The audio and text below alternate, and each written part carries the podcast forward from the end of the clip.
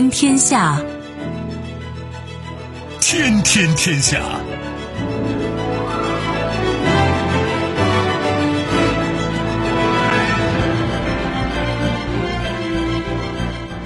历史穿行者，新闻摆渡人。听众朋友大家好，您正在关注收听的是天天天下节目，我是夏萌，和我一起陪伴各位的还有本节目评论员重阳。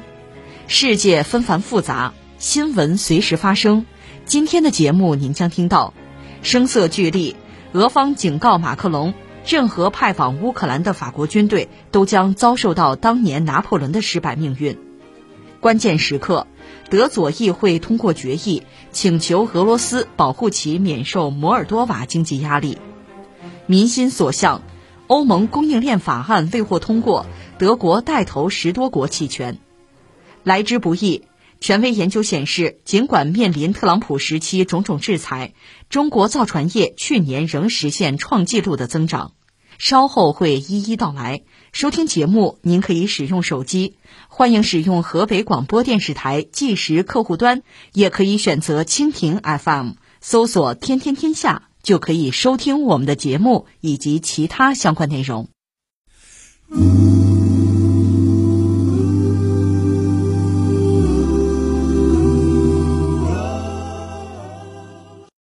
俄乌冲突爆发两年之后仍未结束，法国总统马克龙此时抛出派兵乌克兰一说，一时激起千层浪。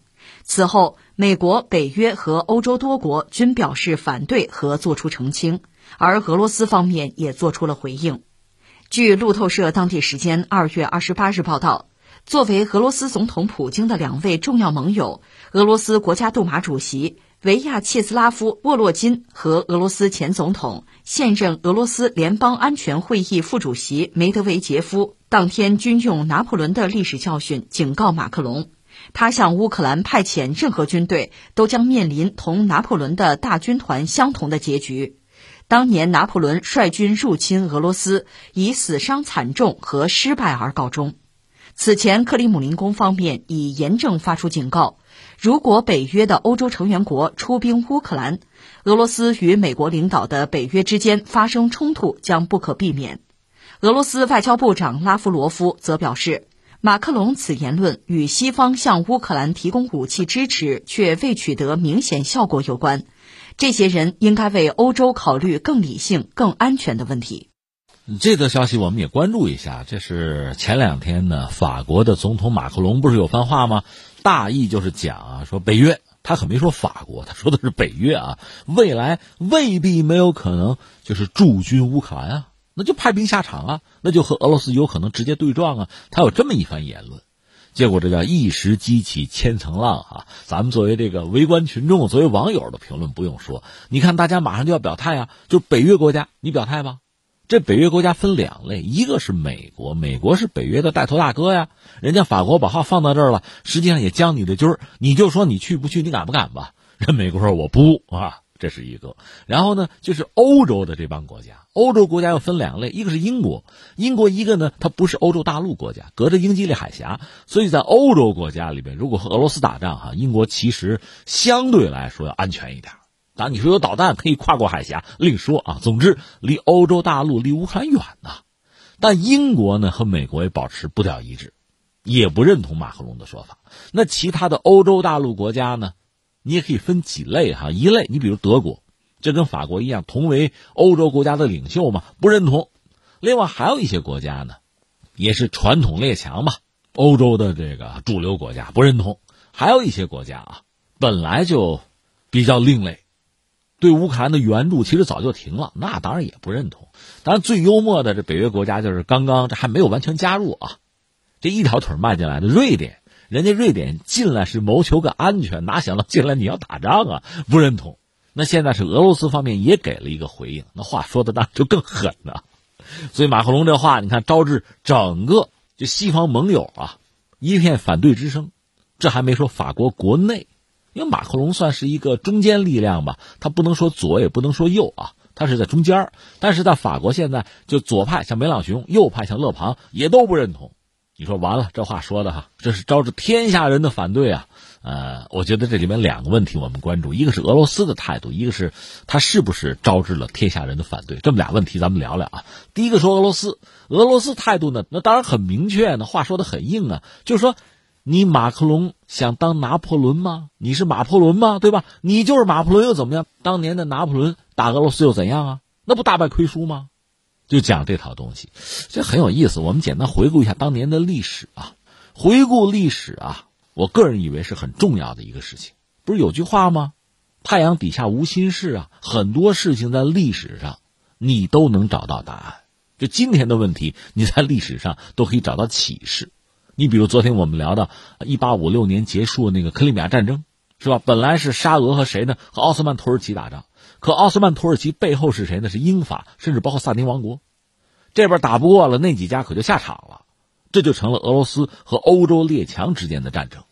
那你说沙俄打土耳其没有问题，但是打这一窝，人家是一个阵营，最后输了，损失惨重。翻回来，今天我们说两句拿破仑啊，这个事儿对俄罗斯来讲是特别愿意讲，特别愿意大书特书的。我们也分三点说。第一点呢，先说这个事儿，就是当年拿破仑崛起，利用法国大革命呢，他崛起，他也拿到了革命的成果，最后他成了法国等于说是一个民选皇帝，他是法兰西第一帝国的皇帝啊，先做执政官，后来成了皇帝啊。这个皇帝是法国民众投票选出来的，这很有意思。当然做皇帝毕竟是复辟，对吧？皇权吗？你像当年那个贝多芬曾经写了第三交响曲，实际上是夸赞是吹捧拿破仑的。这刚写完，这边传来消息啊，他登基了，气坏了，说你这是复辟，没舍得把曲谱撕了，扔到地下踩了一脚，说他原来不过是个凡夫俗子，就骂拿破仑你不该称帝啊，你资产阶级革命大家觉得你是给欧洲改天换地，哪想到你也当皇帝了。但是不一样，我们说了不一样，这个欧洲的皇帝啊、国王和中国就不一样，人家那个传统可以追到这个古罗马去啊。但不管怎么说，他是有王室、有贵族、有这个血脉、血缘。你不是这个圈子里，你当什么皇帝？哎，人拿破仑当了民选皇帝吗？这也是造了传统的欧洲的王权、欧洲王室的反。所以很多欧洲就君主制国家对拿破仑就非常恐惧，他打到哪儿把谁就推翻了，甚至他。或者他派自己的亲戚来当国王来了，那哪受得了？所以就有一个反法联盟嘛。但是拿破仑呢，确实是一个所谓军事天才，横扫欧洲没有问题。甚至他还下了一个命令，因为欧洲大陆基本上被他占了，他就要封锁英国。英国是个岛国嘛，欧洲大陆谁也不许跟他做生意。但是呢，很多人不听话，尤其是谁啊？沙俄。再加上当时呢，这个奥地利表面上臣服于拿破仑，实际上也不服啊。首相是梅特涅啊，就忽悠拿破仑去打俄罗斯去，所以最终拿破仑调集六十万大军，当然大量是仆从国的军队啊，去打俄罗斯。俄罗斯呢确实比较落后，沙皇的统治啊也很残暴，但是无奈老天爷站在俄罗斯这一边啊。拿破仑当然也不傻，他是夏天就跟希特勒后来一样哈、啊，夏天用兵，觉得冬天到来之前呢，我打败沙俄。你沙皇向我投降，签个投降书完了嘛？结果哪想到啊，俄罗斯这边首都我都不要了，我就跟你耗了。这到了冬天，法国大军就撑不住了，这六十万大军可能最后能回到法国就三五万人。那反法联盟一看你不行了，不行了，那搞你吗？趁你病要你命啊！最后签了个枫丹白露条约，拿破仑就退位了，就给流放到厄尔巴岛上去了。当时呢，欧洲对拿破仑还是比较还是比较善待啊，条件比较优厚，就是你愿当皇帝，那岛上你随便当啊，每年给你点钱养了你就完了。但拿破仑不甘寂寞吗？没多久潜回法国，这就又复辟了百日王朝啊。但这次比较惨，在滑铁卢又被反法联盟击败，给流放到这个圣赫勒拿岛，这回也就死在岛上了。这是拿破仑啊，说清楚了对吧？然后我们再说呢，俄罗斯。俄罗斯就非常愿意讲这段历史，你说是谁都愿意讲自己的胜仗，不止于此。如果只是打败了法国这么一个胜仗，当然这很重要啊，对俄罗斯来讲很重要。更重要的是什么呢？俄罗斯认为自己啊，一个是罗马的继承者，第二个他是拯救了欧洲，这是俄罗斯的历史叙事。你说怎么会这么理解这个事儿？你看前段时间的那个塔克卡尔森采访普京的时候，普京先给他讲一堂历史课，普京从一个民族主义者、大俄罗斯主义，从这个角度讲，大斯拉夫主义，他从这个角度出发呢，他就认为乌克兰这不是一个主权独立国家呀、啊，他一度是沙俄的一部分啊，后来又是苏联的一部分啊，苏联解体了，乌克兰成了一个所谓主权独立国家，但里边有很多事儿没说清楚啊，你比如克里米亚到底是谁的，等等等等，顿巴斯是谁的，他跟你讲这个，就是说你可以不接受啊。甚至咱从今天这个视角来看，毕竟乌克兰在苏联解体之后已经成了联合国的一个成员国，它的版图啊，它的主权啊，俄罗斯也不是不承认啊，那现在你又不认账了，这是你今天的视角啊。但是从普京从一个民族主义者、大斯拉夫主义的角度讲，他会有另一套的历史叙事，你可以不承认啊，你不接受，他会有他那套逻辑，是这个意思。那么涉及到刚才我讲的很重要的两点，第一个呢，整个西方历史啊，古希腊、古罗马，这不是很重要的开端吗？有文明的开端啊。但是我们也知道，罗马后来分裂了，东罗马、西罗马。西罗马完蛋的比较早，东罗马帝国呢就是拜占庭帝国，那是个千年帝国。当然到最后它也衰落了，在一四五三年是被奥斯曼土耳其给征服了，君士坦丁堡被拿下，改成伊斯坦布尔，这个国家就灭亡了，对吧？就拜占庭帝国、东罗马帝国就灭亡了。但是呢，他末代公主索菲亚是嫁到俄罗斯了，而且呢，随着这个国家的灭亡吧，实际上是由俄罗斯继承了东罗马帝国的衣钵，从东正教到这个国家的这个文化、一些历史的传承啊、传统啊，甚至包括双头鹰那个标志，俄罗斯不是双头鹰那国徽吗？你去查吧，你去看拜占庭帝国那个标志也是双头鹰，所以他说我是罗马真正的继承者呀，我是正说呀，这是俄罗斯一个。就自己对自己的这个历史演进脉络的他的一个理解，你可以不接受不承认，但人家那么认为。再有一个，俄罗斯就说我至少两次拯救过欧洲，一次是拿破仑，一次是希特勒，你们服不服？如果不是我不是我出手，我和拿破仑和希特勒死磕，那你欧洲现在挂什么旗子呀？你讲什么欧盟北约呀，对吧？这是俄罗斯的这套逻辑。还是那句话，你承不承认你的事儿啊，你比如欧洲美国肯定不认的啊。现在谈到二战，西方总的来说是回避苏联所做的贡献的，少说不说，忽略。但是俄罗斯不这么讲，人家每年都讲，每年阅兵啊，就强调我对世界和平的贡献，我对欧洲的保护啊。然后第三，我们再说呢，这个俄乌战争爆发以来吧，就马克龙确实一直很活跃，劝和促谈有他，坚决不能接受俄罗斯战胜有他，他老冒头，所以现在俄罗斯方面呢，就对马克龙。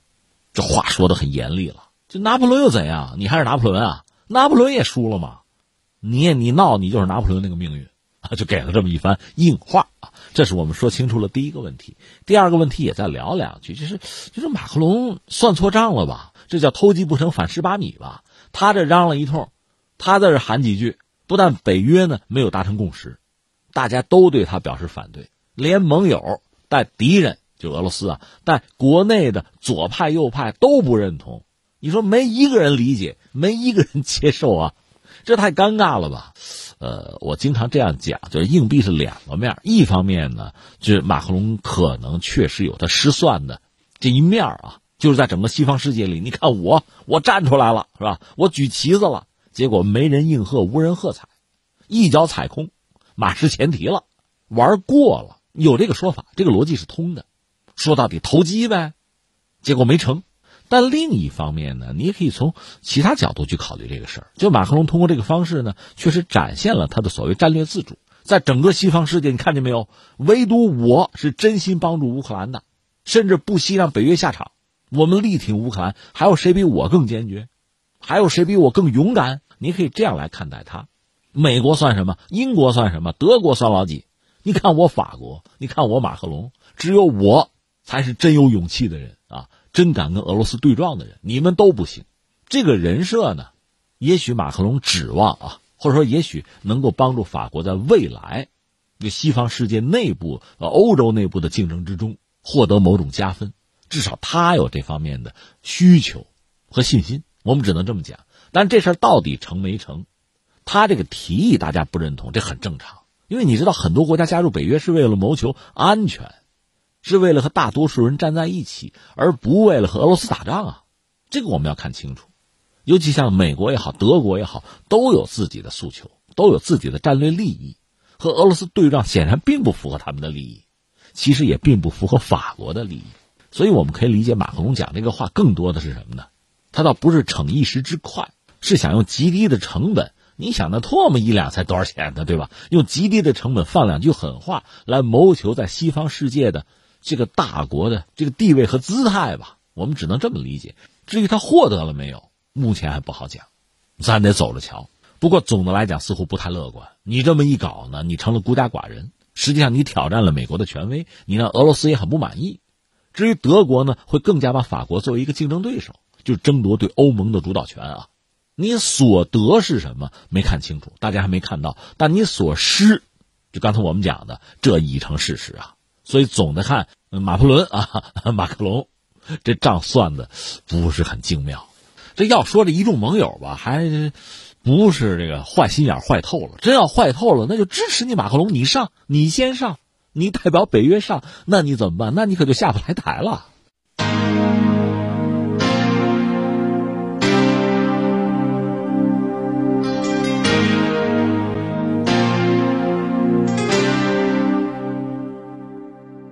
俄乌冲突两周年之际，摩尔多瓦与乌克兰接壤的德涅斯特河沿岸地区局势日渐紧张。据俄罗斯塔斯社报道，当地时间二月二十八日，实际控制该地区的德涅斯特河沿岸摩尔达维亚共和国召开代表大会，请求俄罗斯保护该地区免受摩尔多瓦政府的经济压力。针对德佐当局的决定，摩尔多瓦政府发言人丹尼尔·沃达二十八日回应称，摩尔多瓦认为德佐地区不存在局势升级和不稳定的风险，并指责德佐代表大会是一次政治宣传活动。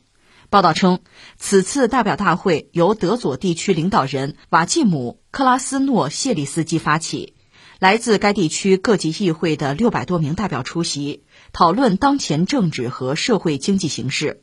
德佐地区经济发展部负责人谢尔盖·奥伯洛尼克在讲话中称，摩尔多瓦政府对德佐实施了经济封锁，造成的损失相当于该地区 G D P 的 百分之十 左右。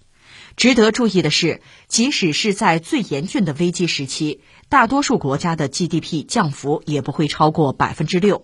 德佐这个名字听得挺怪是吧？其实这事儿啊，这地儿之前我们也聊过，德德涅斯特河，德佐嘛，左岸嘛，这就说到当年苏联还在的时候，它有一堆加盟共和国，有一个摩尔多瓦，现在已经独立了。摩尔多瓦现在是一个独立国家，很小啊。那这个德佐呢，是摩尔多瓦实际分离出去的一个就是俄语人口的地区。你看，我们之前就聊过，苏联的时候，它有大量的加盟共和国。那这些加盟共和国呢，又没有办法和之前的历史割裂，就沙俄的时候扩张啊，抢了很多地盘啊。那到了苏联呢，这些地方都成为苏联的加盟共和国。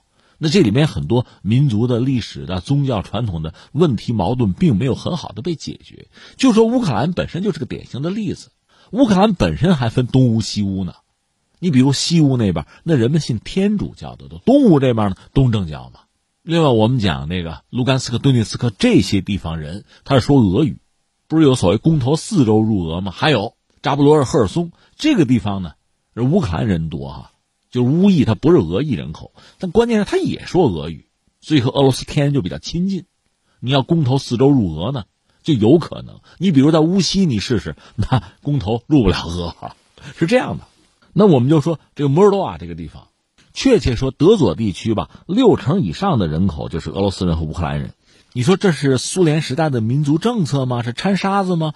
你也可以这样讲，但另一方面就是摩尔多瓦总需要建设吧，比如搞水电站之类的。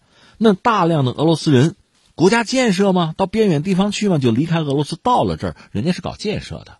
但是事已时移，谁能想到时代变迁？在八十年代末九十年代初的时候，就苏联国内不乱套了，乱成一锅粥啊。八十年代末就开始有什么呢？苏东巨变。原来苏东集团很多成员通过所谓和平演变或者叫颜色革命嘛，就倒向西方啊。苏联本身也岌岌可危，所以在苏联解体，苏联解体确切时间是一九九一年了，对吧？就苏联就没了。但是在那之前，苏联国内已经乱了。你比如说阿塞拜疆、亚美尼亚已经打起来了，因为这个纳卡地区。另一方面，德佐这块是这样，摩尔多瓦有可能啊并入罗马尼亚，因为从历史上，摩尔多瓦和罗马尼亚那联系是很紧密的，所以在苏联解体前后啊，就摩尔多瓦有可能独立，而且独立之后可能要归罗马尼亚，有这种可能性。所以德佐这块说我们不想去罗马尼亚，我们说俄语啊。说到俄语还有一个问题，很多加盟共和国独立之后，人家有自己的民族的语言啊，不说俄语啊，说俄语的你二等公民啊，那是被排斥的，你们要不回俄罗斯去，你在我这儿你老老实实听话。所以德佐这块的这个俄裔也不干，就想从摩尔多瓦就分离出去。这样在一九九零年九月份，你看苏联还没解体呢，九零年九月份德佐啊就成立了一个国家，就闹独立嘛，叫做德涅斯特河沿岸摩尔达维亚共和国。这个国家目前哈连俄罗斯都没承认，就是全球范围内没人承认它。但是你说你闹独立，那摩尔多瓦能答应吗？不答应，不答应就派兵吧，镇压呀，这不就打起来了吗？我说一个人叫斯特列科夫，这个人现在是不是还在监狱里呢？就是被俄罗斯政府抓起来了。这个人就很典型啊，他在苏联解体前，就那时候苏联国内意识形态已经乱套了，不是这个共产主义意识形态了。有很多新的思潮，有亲西方的，有大俄罗斯大斯拉夫主义的，有保皇的，那他就算是黄俄派。这个黄俄的黄是皇帝沙皇那个皇啊，黄俄啊。甚至当时就苏联还没解体，就有所谓叫新白军运动，白军呐、啊、不是红军啊，还有这个东正教的，有各种各样的思潮。他本人呢就是属于大斯拉夫大俄罗斯主义，所以他本人呢作为一个军校的学员，毕业之后连毕业典礼都没参加，什么酒会都不参加，从黑市买了一支枪，这就奔哪儿呢？奔德佐。人家是要支持德佐独立，这当年就是这样子。这个人叫斯特列科夫啊，后来他又跑到哪儿啊？塞尔维亚，支持塞尔维亚政府，大斯拉夫吗？后来跑到哪儿呢？克里米亚，支持克里米亚独立。这个克里米亚公投独立这个事儿，斯特列科夫是发挥了关键的作用。他本身吧，你说在俄罗斯这个官方军方有没有位置呢？也有，属于情报官员。另一方面呢，他有自己的政治信仰，也利用自己这个信仰，就大斯拉夫啊、大俄罗斯主义啊，团结了一批人，甚至他手头是有武装力量的，你可以说算民兵吧。他还做到顿涅斯克人民共和国的国防部长。那个马航 M H 一七 不是被击落了吗？那个事儿按照西方指控他是负有责任的，他后来被普京召回国内。按照他的意思，当年就是克里米亚这个事件二零一四年之后，就把顿巴斯地区，把卢甘斯克、顿涅斯克我就拿回来了，他是这么想的，有点下课上那个意思吧。后来被这个俄罗斯政府控制住，就不让你闹事了，也算是保护吧，因为被西方通缉了嘛。打下那个 M H 一七 客机啊，那是重罪啊，但他也不安分。俄乌战争爆发之后呢，他是以这个军事评论员、军事博主的身份一直在批评俄罗斯军队，最后给抓起来了。这是这个斯特列科夫啊，也是俄罗斯政治光谱之中一个很独特和典型的人物啊。我不说别的，只是说当年德佐闹独立，他可就支持。他是俄罗斯军校的毕业生，他是俄国人啊，人家自发自愿的就干这事儿。他和他的同学一块儿去的，同学还死战场上。扯远了，扯回来啊，就是在一九九零年德佐就闹独立。德佐一独立，摩尔多瓦要镇压，但是呢这德佐很能打。到了一九九二年的时候，你看那时候苏联已经解体了啊，摩尔多瓦当局呢是想武力镇压和统一德佐地区，还不成，失败。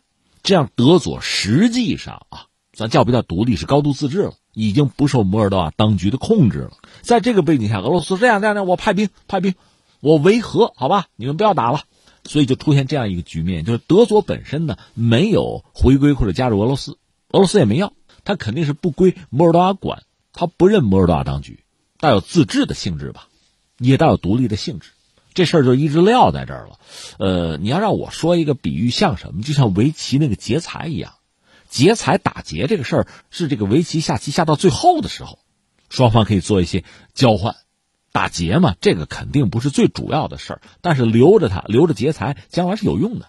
你比如说美国在很多国家和地区它扶持反对派，甚至很多所谓的反对派呢在本国待不下去，跑到美国流亡，美国还收留，这就是劫财嘛。俄罗斯是这个样子，我们刚才说有这个大俄罗斯啊、大斯拉夫主义者呀、啊，在他们的心目之中，他们觉得说俄语的那咱就是个大家庭。可问题在于在乌克兰就有说俄语的呀，摩尔多瓦也有啊，你要说你是个大家庭，那这些国家的主权怎么办？领土怎么办？人口怎么办？就不完整了。我不管，我是这么考虑问题的，它是这个样子。所以这些地方呢，就都是不稳定因素。你再比如格鲁吉亚，那南奥塞梯啊、阿帕兹啊，不都是这个意思吗？这都成了劫财了。如果需要斗的话，这个地方拿出来咱说事儿。那你说这是俄罗斯人这么干吗？这么干合适吗？问题在于哈，你看俄罗斯你能看到这些，那你看看美国呢，看看西方呢，它是一样的。最典型的是什么？科索沃呀，还有别的呢？你比如上个世纪七十年代我讲过，就说北约内部两个国家不对付，一个叫希腊，一个叫土耳其。这就说到一个国家叫塞浦路斯。塞浦路斯独立，塞浦路斯本身呢，它有土裔，就土耳其裔土族，有西族，就希腊族希腊裔，两边就不对付，最后就闹起来了。闹起来最后在塞浦路斯，塞浦路斯本来应该是一个独立主权国家，对吧？就出现了一个什么呢？北塞浦路斯土耳其共和国。这你一看就是土耳其支持的。全世界到现在只有土耳其承认这个国家存在，但在客观上就是独立了，和塞浦路斯就不是一码事儿了。但是全世界除了土耳其没人承认。哎，这个事儿我们就说国际社会管不管啊？如果你说美国是灯塔，美西方你管不管？不管。那印度吞并西金他们都不管呢。那我们再说上个世纪九十年代就是科索沃战争，科索沃闹独立啊，塞尔维亚也不干呢。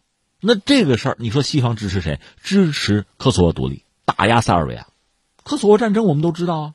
但是你说英国，你比如说苏格兰要闹独立，英国人干不干？不干。美国支持苏格兰独立吗？你听说过吗？所以就好玩就好玩在这儿了。咱就拿科索沃说事儿哈，俄罗斯也拿这说事儿，塞尔维亚也拿这个说事儿。你说科索沃闹独立，西方就支持。现在全球就联合国的这个成员有一半是支持科索沃独立的，一半是不支持的，差不多这个意思吧。那克里米亚独立公投入俄，你说西方承认吗？不承认呐。那俄乌战争爆发之后，俄罗斯又推这个所谓四州公投入俄，西方能承认吗？肯定不承认呢。可是科索沃你承认呢？那现在德佐西方承认吗？那肯定不承认啊。俄罗斯一直也没有承认它独立，但是现在人德佐说你得帮我，你得保护我。俄罗斯说可以啊，对吧？新开辟一个战场啊，拿这个做个劫财啊。既然和西方在博弈，和乌克兰在打仗，而德佐这个地方和乌克兰是挨着的，这可以成为一个新战场吗？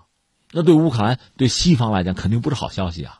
那既然打仗，既然是博弈掰手腕，这事儿有利于我，我就推动呗。俄罗斯显然是这个态度，而对西方对乌克兰那是高度的警惕，高度紧张，就是这个意思。好物推荐时间，济广优品商城今天要给大家推荐的是雅诗兰黛家族的明星产品第七代小棕瓶精华液。大牌精华有很多，但能让人无限回购的应该还得是雅诗兰黛小棕瓶。今天在济广优品商城，雅诗兰黛小棕瓶一百毫升规格活动直降三百元，到手只需三百九十九，保税仓发货，品质有保证，每人限购两单。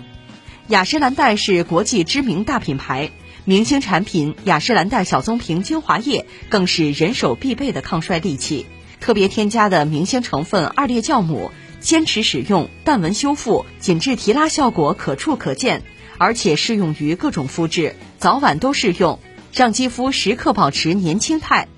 在济广优品商城六百九十九元的小棕瓶，今天给大家争取到活动直降三百元。小棕瓶一百毫升规格只需三百九十九元一瓶，还是保税仓发货，品质有保证。优惠数量有限，每人限购两单，超值福利不容错过。另外要给大家推荐的是 S K 二 神仙水套装。可能很多朋友对于神仙水的价格是望而却步，官网神仙水一瓶两百三十毫升就要一千五百九十块钱，大红瓶面霜五十克八百九十元，但今天在济广优品商城 S K 二 神仙水两百三十毫升限时特惠只要五百九十九，现在下单还加赠三个十五毫升大红瓶面霜小样。 S K 二 精华露也就是神仙水，补水保湿，使皮肤细化紧致白皙，非常清爽，完全不油腻。 S K 二 大红瓶面霜强大的修复力，质地是奶油的感觉，润而不腻。神仙水的水油平衡配上大红瓶面霜的细腻修复，感觉皮肤一下子就变了个层次。 S K 二 的明星产品只要坚持使用，真的是肌肤维稳神器。今天济广优品商城 S K 二 神仙水两百三十毫升限时特惠只要五百九十九，现在下单还加赠三个十五毫升大红瓶面霜小样，还是保税仓发货，品质有保证。买来送妈妈、送闺蜜、送朋友都是不错的选择。购买方式，您可以关注河北新闻广播微信公众号，发送一零四三进入商城，也可以在微信端下拉搜索济广优品小程序，下单购买心仪的商品。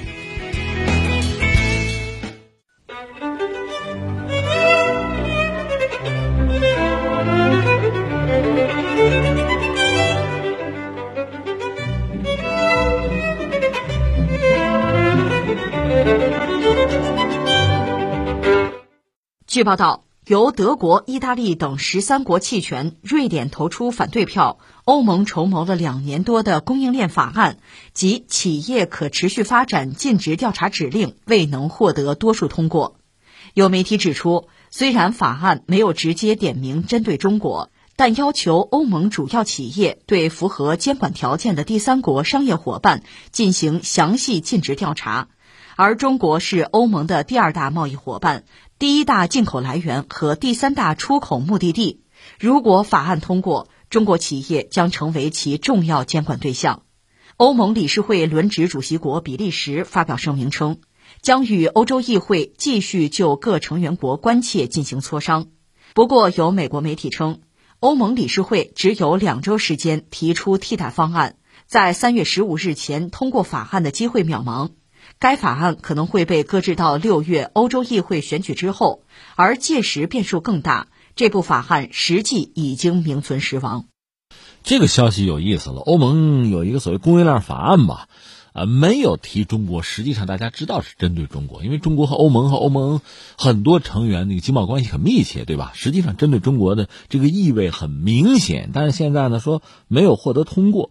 尤其德国带头，有十多个国家是弃权，欧盟一共二十七国嘛，小一半国家弃权，这个态度就很明显了。怎么看这个事儿呢？你要让我拿中国话来评论啊，一句话叫此一时也彼一时也，还有一句呢是俏皮话啊，就是做人留一线，日后好相见啊。为什么？咱们宏观上讲，我觉得就是三条。第一条呢，确实你要看到中国和欧洲和欧洲很多国家的经贸关系很密切。虽然说美国拉着欧洲要脱钩断链去风险，然后欧盟也天天这么叫唤，但实际上钱就是钱，利就是利。你经贸关系这么密切，说停就停吗？你停得了吗？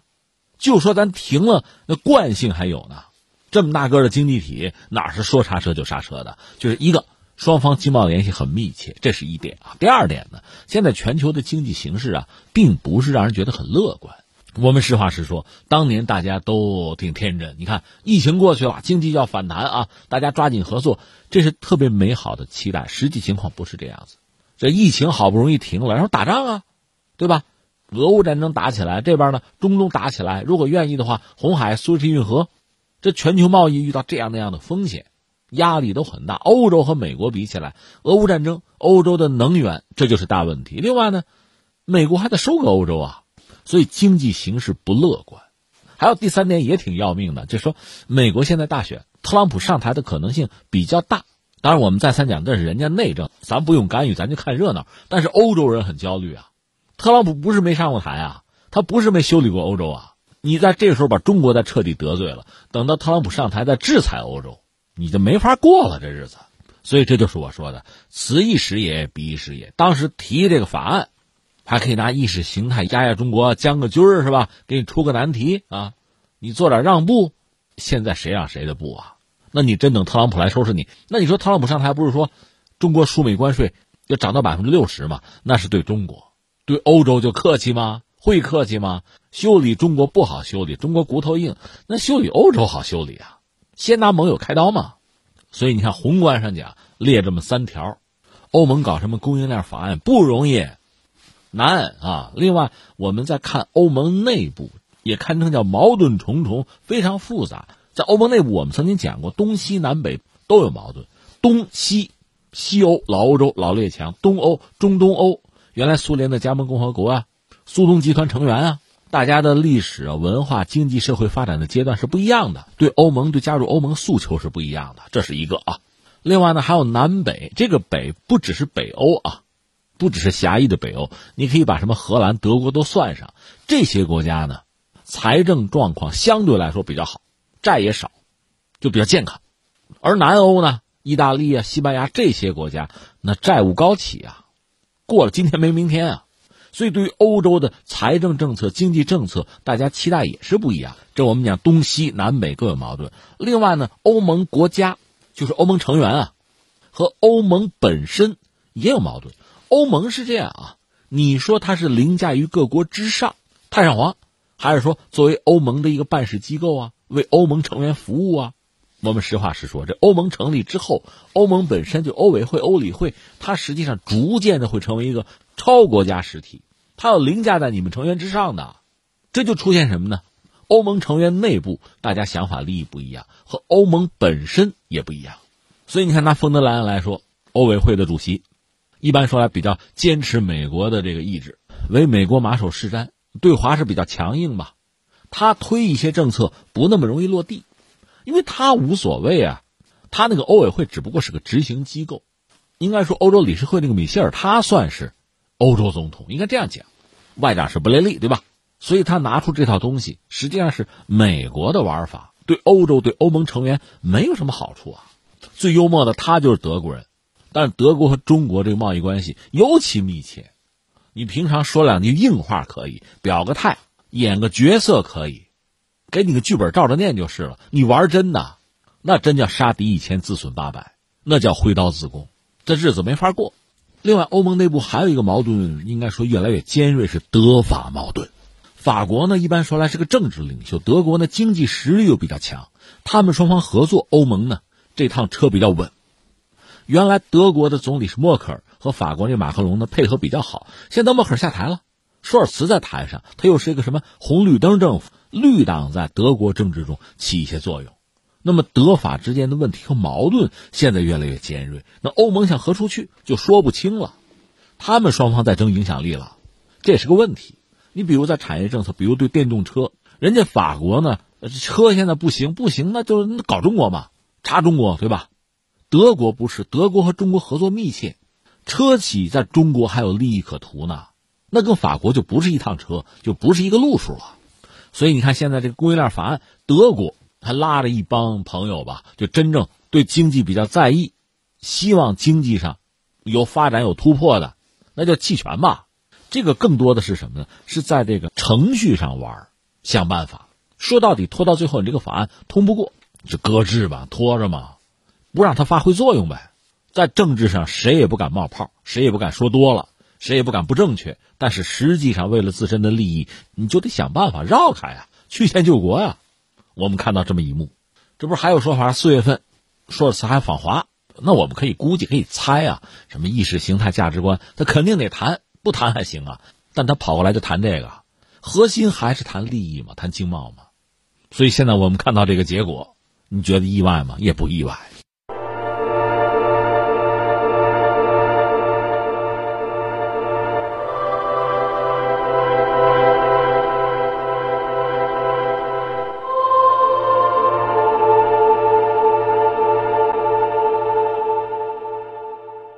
中国造船厂似乎经受住了美国旨在遏制中国人民解放军海军迅速扩张的制裁的冲击。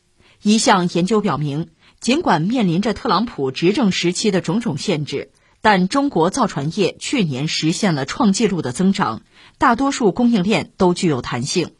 据媒体近日报道，这项由中国工程院委托开展的研究揭示了美国特朗普政府时期对中国实施制裁的影响。尽管受到无理制裁，但行业数据显示，去年中国造船业完工量同比增长近 百分之十二， 达四千二百三十二万载重吨，这超过了世界上其他所有国家的总和。中国船舶工业行业协会的数据显示，去年中国造船业的新订单也增长了 百分之五十六， 其中许多是先进船型，比如成本高昂的滚装船占到全球新订单总量的 百分之八十三。 值得注意的是，中国是全球唯一一个有能力建造所有十八种主要船型的国家，其中十四种船型的订单量位居世界第一。研究还指出，造船能力对于中国国防实力的提升至关重要，而尽管美国的造船能力仅占全球总量的 百分之零点二， 但中国仍然不应该掉以轻心，同时也要关注日本、韩国和欧洲等竞争对手，并针对美国及其盟友可能扩大的进一步制裁想好对策。这则消息又是关于中国造船业的。实际上相关的报告讲什么呢？是美国特朗普政府，特朗普做美国总统的时候对中国展开打压呀，那么对中国经济、对中国的造船业都产生了影响，这个影响是持续和深远的。所以现在你看特朗普都不是美国总统了，当然今年可能人家又卷土重来啊，都要卷土重来了。但是现在这个报告研究的是当年就特朗普做美国总统的时候对中国造船业的影响，而且得出一个结论，说是受到了物理制裁，但是呢发展非常好，而且中国造船能力强，对中国海军、对国防实力的增强那肯定是正相关的，肯定是助推的。而相应的美国的造船能力占到全球总量是 百分之零点二， 这个确实微乎其微，不值一提了。好在总的来说美国人海军自己需要的船自己还能造，核潜艇、航空母舰还能造，只不过现在效率比较低下。关于造船造舰，美国海军情报局有自己的评估，而且人家这咱还得佩服人家，很耿直，敢于发布这个评估。说什么呢？就是中国的造船能力是美国的多少倍呢？是二百三十二倍，占到全球将近 百分之五十， 就是一半。所以相形之下美国海军确实自己感到极大的这个危机啊。你看昨天我们聊了，他一条核潜艇等了九年，在水里泡了九年，排队排号嘛，轮到修它了。你想这是什么效率？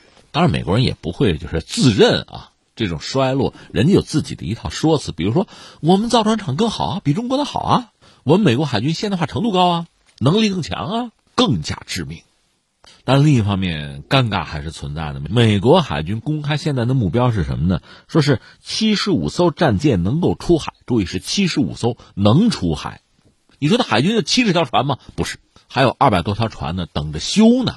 因为美国是全球性海军，全球部署啊，他那个船咱实话实说确实磨损的厉害，他一直在用，反复用啊，消耗的厉害，所以修就是个大问题。二百多条船等着修呢。那美国方面当然也有自己的一套说辞啊，说你看中国方面不行，他们只是命令水手们去战斗。你说哎，这不对吗？打仗不是命令水手去战斗吗？那人家美国人呢？不战斗吗？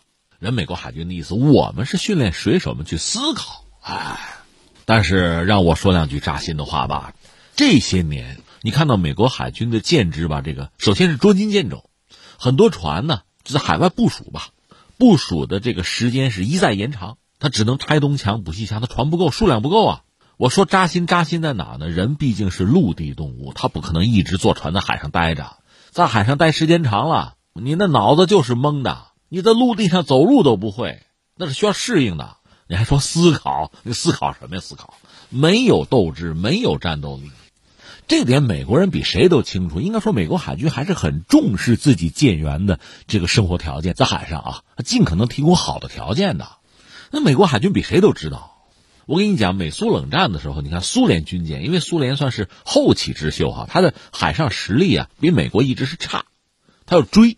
其实你看当年二战日本也有这个特点，所以怎么办呢？小船扛大炮，就是船的吨位小吧，尽可能多的部署武器，他通过这个方式想完成这个追赶嘛，这咱可以理解啊。但是带来一个问题是什么呢？就是水手啊生存空间极度被压缩。我记得苏联战后第一型就五八型巡洋舰，就肯达级，那个船才四千吨，叫巡洋舰哈，那上面官兵三百多，还到美国去访问。这到晚上睡觉你会发现很多人在甲板上睡觉，他没地儿，他平常白天好干啊，三班倒啊，真到晚上睡觉的时候没床。那这么一个状况，你说我靠大无畏的精神可以，人的精神精神力量显然能够发挥一定的作用，但人毕竟是肉的，你全靠这个是不灵的。说到底你船少，你老在海外部署，你时间长了，你怎么训练水手思考？生存都是问题好吗？所以我跟你讲啊，咱说点辩证法，数量和质量啊你不能截然分开，你没有一定的数量，你质量肯定保证不了。打仗嘛，肥的拖瘦，瘦的拖死，你哪来质量啊？而翻回来，你保证相应的数量，早晚在质量上你能突破。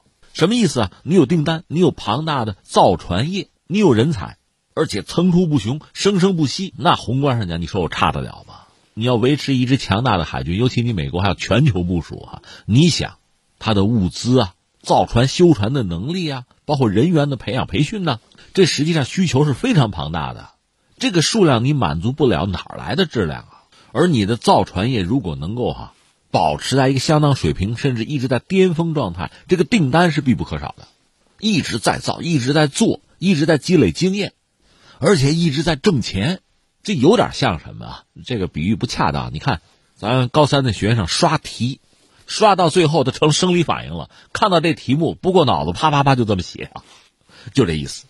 相反你说看那个俄罗斯，苏联解体对俄罗斯就海军啊，咱就说海军是巨大的伤害，你造船能力几乎一下子就没有了。哎，潜艇还行，就俄罗斯能造潜艇，但是大中型的水面舰艇以前苏联时代是在乌克兰造的，那俄罗斯你说来重启炉造，咱自己干，资金、技术、人，这些东西都没有啊，白纸一张啊，没有这些东西哪来的造船业啊？所以你看现在俄罗斯就说黑海舰队就很惨，被打沉一艘他可就损失一艘，想补上非常艰难，只能从苏联留下来的那些东西里挑一挑，捡一捡，能不能维护一下、修一下啊、刷新一下啊，那就只能这样。所以翻回来说这个报告，就中国的造船业在特朗普做美国总统的时候，中国经济也好，造船业也好，遭到人家的打压，但是呢这叫逆势飞扬啊，干得不错。一个是造船业呢逆风飞扬，拿订单挣钱，这就能维持自己的能力，你拿不到订单挣不到钱。你看美国的航天就登月不就这个意思吗？原来阿波罗登月的时候，我倾向于认为人家当年登月是真的啊，那时候有需求，需求引领国家投钱，那就干。那后来没这个需求了，国家投钱少了，那就抽抽了，就退化了呗。现在再登月难比登天，还不如当年状态。那你反观中国的造船业，站到全球半壁江山啊，在这个状况下，每天在造船，就在刷题，还能挣到钱，能够维持自己的技术和队伍，有未来。那你说，支撑自己的海军，这不是手到擒来的事情吗？所以很不容易，应该向造船人致敬。当然话说回来啊，对我们的造船业咱们得两面看，也也不能完全只是溢美之词啊。一方面中国是全球唯一一个有能力建造所有十八种主要船型，这就包括什么液化天然气船啊、游轮啊，我指的豪华游轮啊，不是运油那玩意儿啊，那个东西好糙啊。就这样一个国家十八种主要船型都能做，其中十四种船型的订单呢在世界第一的位置。当然中国也还不是万能选手哈。我看那个报道讲呢，因为俄乌战争爆发之后吧，对液化天然气运输船就 L N G 船这个需求增加，因为原来俄罗斯提供大量的油气资源，包括用管道运输哈。那现在呢呃，俄罗斯成为很多西方国家制裁的对象，原来的那个能源合作我们只好停下了，那么现在呢就是 L N G 船这个需求激增，中国能够做，但是中国还无法制造储罐维护系统、海洋低温材料、低温泵和阀门等关键部件。说另外中国也在努力寻找为豪华邮轮提供门锁系统、娱乐设备、餐饮设施和医疗区域配件这样的国内的供应商。什么意思呢？这些有的是我们不能做，有的在找，是短板吧。就是说我们还算不上是一个万能选手。那你说努努力就成了万能选手了？我个人以为倒也真不一定，也未必。之前和大家也聊过我的一些观察哈、啊，中国作为一个制造业大国，一旦真的成为制造业强国，甚至对很多领域是一种碾压式的，现在有学者讲什么清场式的领先，真到了这一步，与我们自己从情感上它是个好事哈、啊，但是与整个世界，与很多我们的竞争者来讲，与很多相关的行业产业的从业者来讲，那恐怕就悲剧了，那恐怕就末日到了。而真到了这一步，你是不是和整个世界也就撕裂了，就站到整个世界对立面去了？你说凭什么呀？我们好不容易通过我们自己努力做到今天，你还要同情竞争对手吗？人家什么时候同情过我们呢？不是这个意思。我想说的是什么呢？英国也好，美国也好，在他们的制造业如日中天的时候，也曾经占据绝对优势份额，也曾经碾压所有竞争对手，但是他并不是自己全把住，完全不撒手，不是，它是要建立一个全球的产业链，在这个链条之中，我肯定是要在核心位置，我肯定制定规则，我说了算，但是我要给别人活路，我让别人依附于或者参与到我的这个链条之中，我打造一个链条，我给你们安排在其中的位置。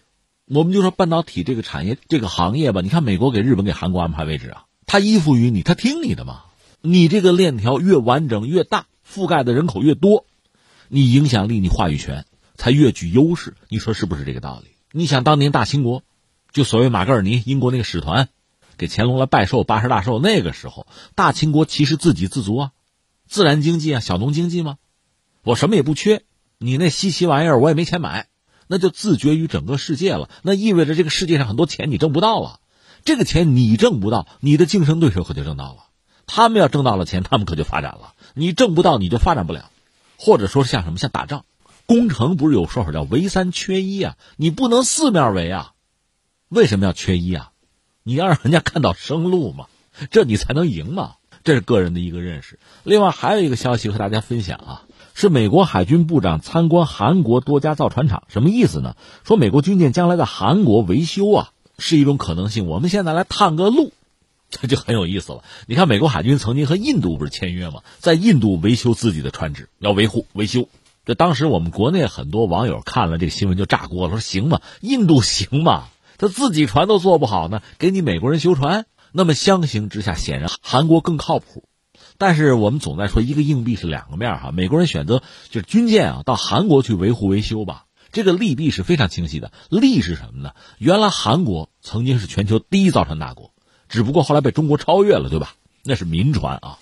如果你把韩国也算作西方世界的话，在整个西方世界之中，韩国造船能力是最强的，这是毫无疑问的。我说的是民船啊。